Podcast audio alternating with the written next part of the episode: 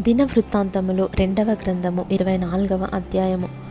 యోవాషు ఏలనారంభించినప్పుడు ఏడు సంవత్సరంలో ఈడు గలవాడై ఎరుషలేములో నలవది ఏండ్లు ఏలెను. అతని తల్లి బెయేర్షెబా కాపురస్తురాలైన జిబ్య. యాజకుడైన యహోయాద బ్రతికిన దినములన్నీయు యోవాషు యహోవ దృష్టికి యథార్థముగా ప్రవర్తించెను. యహోయాద అతనికి ఇద్దరు భార్యలను పెళ్ళి చేసెను. అతడు కుమారులను కుమార్తెలను కనెను. అంతటా యహోవా మందిరమును బాగు చేయవలెనని యోవాషునకు తాత్పర్యము పుట్టెను గనుక అతడు యాజకులను లేవీయులను సమకూర్చి మీరు యూదా పట్టణంలోకి పోయి మీ దేవుని మందిరము బాగు చేయుటకై ఇస్రాయేలీలందరి యొద్ద నుండి ధనమును ఏటేటా సమకూర్చుచు ఈ కార్యమును మీరు త్వరపెట్టవలెనని వారికి ఆజ్ఞ ఇచ్చెను.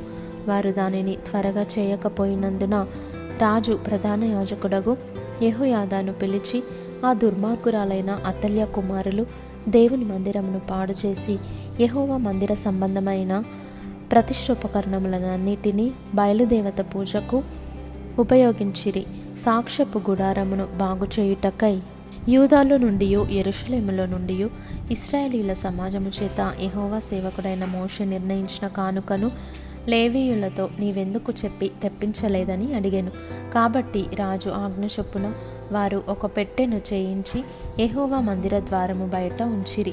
మరియు దేవుని సేవకుడైన మోషే అరణ్యమందు ఇస్రాయేలీలకు నిర్ణయించిన కానుకను ఎహోవా యుద్ధకు జనులు తేవాలనని యూదాలోను ఎరుషలేములోను వారు చాటించిరి. కాగా అధిపతులందరూ జనులందరూ సంతోషముగా కానుకలను తీసుకొని వచ్చి చాలినంత మట్టుకు పెట్టెలో వేసిరి. లేవీయులు ఆ పెట్టెను రాజు విమర్శించు స్థలమునకు తెచ్చుచూ వచ్చిరి. అందులో ద్రవ్యము విస్తారముగా నున్నట్టు కనబడినప్పుడెల్లా రాజు యొక్క ప్రధానమంత్రియు ప్రధాన యాజకుడు నియమించిన పై విచారణకర్తయు వచ్చి పెట్టెలోనున్న ద్రవ్యమును తీసి యథాస్థానమందు దానిని ఉంచుచు వచ్చిరి. వారి చొప్పున పలుమారు చేయుట చేత విస్తారమైన ద్రవ్యము సమకూర్చబడెను. అప్పుడు రాజును యహోయాదాయును యహోవ మందిరపు పనిచేయు వారికి దానినిచ్చి యహోవ మందిరమును బాగు చేయుటకై కాసెవారిని వడ్లవారిని యహోవ మందిరమును బలపరచుటకు ఇనుప పని ఇత్తడి పని చేయువారిని కూలికి కుదిర్చిరి. ఈలాగున పనివారు పని జరిగించి సంపూర్తి చేసిరి. వారు దేవుని మందిరమును దాన్ని యథాస్థితికి తెచ్చి దాన్ని బలపర్చిరి. అది సిద్ధమైన తరువాత మిగిలిన ద్రవ్యమును రాజునొద్దకును యహోయాద యొద్దకును తీసుకొని రాగా వారు దాని చేత యహోవా మందిరపు సేవయందు ఉపయోగపడునట్లును దహన బలులను అర్పించటయందు ఉపయోగపడునట్లును ఉపకరణములను గరిటెలను వెండి బంగారముల ఉపకరణములను చేయించిరి. యహోయాదయున్న అన్ని దినములు యహోవ మందిరములో దహన బలులు నిత్యమును అర్పింపబడెను. యహోయాద దినములు గడిచిన వృద్ధుడై చనిపోయెను. అతడు చనిపోయినప్పుడు నూట ముప్పది ఏండ్లవాడు. అతడు ఇస్రాయేలీలలో దేవుని దృష్టికిని తన ఇంటి వారి దృష్టికిని మంచివాడై ప్రవర్తించెను గనుక జనులు దావిదు పట్టణమందు రాజుల దగ్గర అతని పాతిపెట్టిరి. యహోయాద చనిపోయిన తరువాత యూదా అధిపతులు వచ్చి రాజునకు నమస్కరింపగా రాజు వారి మాటకు సమ్మతించెను. జనులు తమ పితరుల దేవుడైన యహోవ మందిరమును విడచి దేవతా స్తంభములకును విగ్రహములకును పూజ చేసిరి. వారు చేసిన ఈ అపరాధము నిమిత్తము యూద వారి మీదికిని ఎరుషలేము కాపురస్తుల మీదికిని కోపము వచ్చెను. తన వైపునకు వారిని మళ్ళించుటకై యహోవా వారి యొద్దకు ప్రవక్తలను పంపగా ఆ ప్రవక్తలు వారి మీద సాక్ష్యము పలికిరిగాని వారు చెవి యొగ్గకై ఉండిరి. అప్పుడు దేవుని ఆత్మ యాజకుడగు యహోయాద కుమారుడైన జకర్యా మీదికి రాగా అతడు జనుల ఎదుట నిలువబడి మీరెందుకు యహోవ ఆజ్ఞలను మీరుచున్నారు? మీరు వర్ధిల్లరు. మీరు యహోవాను విసర్జించితిరి గనుక ఆయన మిమ్మను విసర్జించి ఉన్నాడని దేవుడు సెలవిచ్చుచున్నాడు అనెను.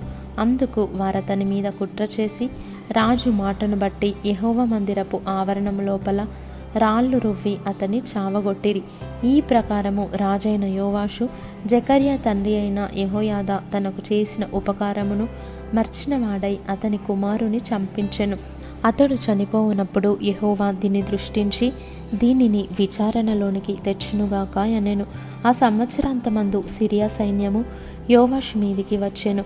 వారు యూదాదేశము మీదికిని ఎరుషలేము మీదికిని వచ్చి శేషము లేకుండా జనుల అధిపతులనందరినీ హతము చేసి తాము పట్టుకొనిన కొల్ల సొమ్మంతయు దమస్కు రాజునొద్దకు పంపిరి. సిరియనులు చిన్న దండుతో వచ్చినను యూదావారు తమ పితరుల దేవుడైన యహోవాను విసర్జించినందుకై యహోవా వారి చేతికి అతి విస్తారమైన ఆ సైన్యమును అప్పగింపగా యోవాషుకు శిక్ష కలిగెను. వారు యోవాషును విడిచిపోయినప్పుడు అతడు మిక్కిలి రోగి అయి ఉండెను. అప్పుడు యాజకుడైన యహోయాద కుమారుల ప్రాణహత్య దోషము నిమిత్తము అతని సేవకులు అతని మీద కుట్ర చేసి అతడు పడక మీద ఉండగా అతన్ని చంపిరి. అతడు చనిపోయిన తర్వాత జనులు దావిదు పట్టణమందు అతని పాతిపెట్టిరి గాని రాజుల సమాధులలో అతని పాతిపెట్టలేదు. అతని మీద కుట్ర చేసిన వారు అమ్మోనియురాలైన షిమాతు కుమారుడగు జాబాదు మోయాబురాలైన షిమ్రీతు కుమారుడగు యహోజాబాదు అనువారు. అతని కుమారులను గూర్చియు అతని మీద చెప్పబడిన అనేకమైన దేవోక్తులను గూర్చియు అతడు దేవుని మందిరమును బాగు చేయుటను గూర్చియు రాజుల సటీక గ్రంథములో వ్రాయబడి ఉన్నది అతనికి బదులుగా అతని కుమారుడైన అమధ్య రాజాయను.